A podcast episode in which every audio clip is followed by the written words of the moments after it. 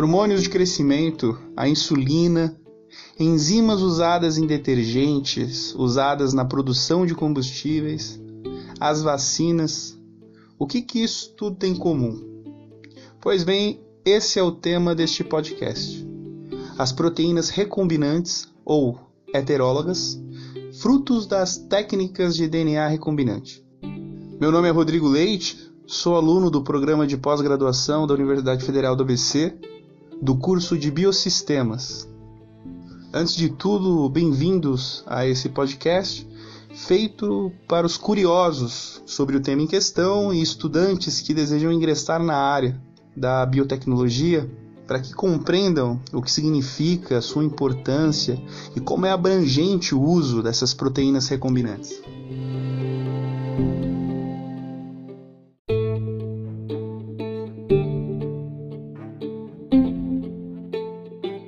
Antes de entrar no tema proteína recombinante, falar um pouco sobre as proteínas em si. As proteínas são os principais elementos nos organismos. Quando você vê um organismo vivo, você vê proteína. E dos tipos básicos, há proteínas estruturais, enzimáticas e reguladoras. As proteínas estruturais, elas contribuem para a estrutura física externa, como os pelos, unhas, músculos, os elementos estruturais dentro das células também, como o citoesqueleto. As proteínas enzimáticas, elas vão catalisar as reações dentro das células, que dão origem a todos os principais tipos de moléculas, inclusive as próprias proteínas. Além delas, ácidos nucleicos, carboidratos, os lipídios. As proteínas reguladoras, elas ativam ou desativam a atividade gênica. Toda proteína tem uma estrutura tridimensional, mas essencialmente é uma longa cadeia de aminoácidos, sendo a variação na combinação desses aminoácidos que vão conferir a cada proteína sua forma e função específica. Então, a cadeia de aminoácidos ela está relacionada com a dobra dessa proteína e a forma correta para que ela exerça uma função. Mas como exatamente acontece, ocorre o nascimento de uma proteína? Há o dogma central da, da biologia molecular que define, de uma forma muito breve, a replicação do DNA, a transcrição da informação do DNA para o RNA e a partir dessa informação, a tradução dessa informação a uma proteína.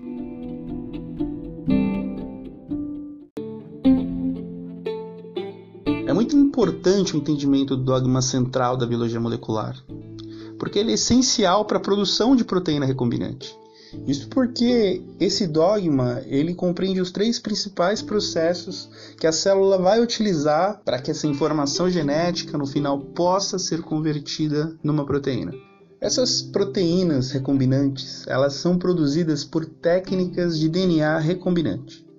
Certos organismos vivos são geneticamente reprogramados para expressar uma proteína desenhada sob a nossa vontade. Em laboratórios, os organismos vivos que recebem o DNA recombinante podem ser células, leveduras, bactérias e são chamados de sistemas de expressão. As proteínas recombinantes elas podem ser sintetizadas para inúmeras funções de acordo com o nosso interesse. Por exemplo, para uma aplicação farmacológica, insulina, anticorpo, imunotoxinas e vacinas para o uso comercial com a utilização de enzimas específicas, é, com a catálise de reações orgânicas, é, produção de enzimas para degradar celulose e por aí vai, algumas condições do tipo.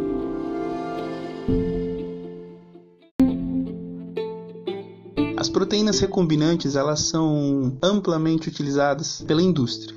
Por exemplo, as enzimas, que são proteínas conhecidas como catalisadoras biológicas devido à capacidade de promover reações mais rápidas e eficientes. Então, as, as indústrias elas têm um grande interesse nessas enzimas. Através de microorganismos, das técnicas de DNA recombinante, as indústrias elas vão produzir enzimas de acordo com seus objetivos comerciais. Então, na indústria têxtil, as enzimas são capazes de melhorar, como exemplo, a qualidade dos tecidos.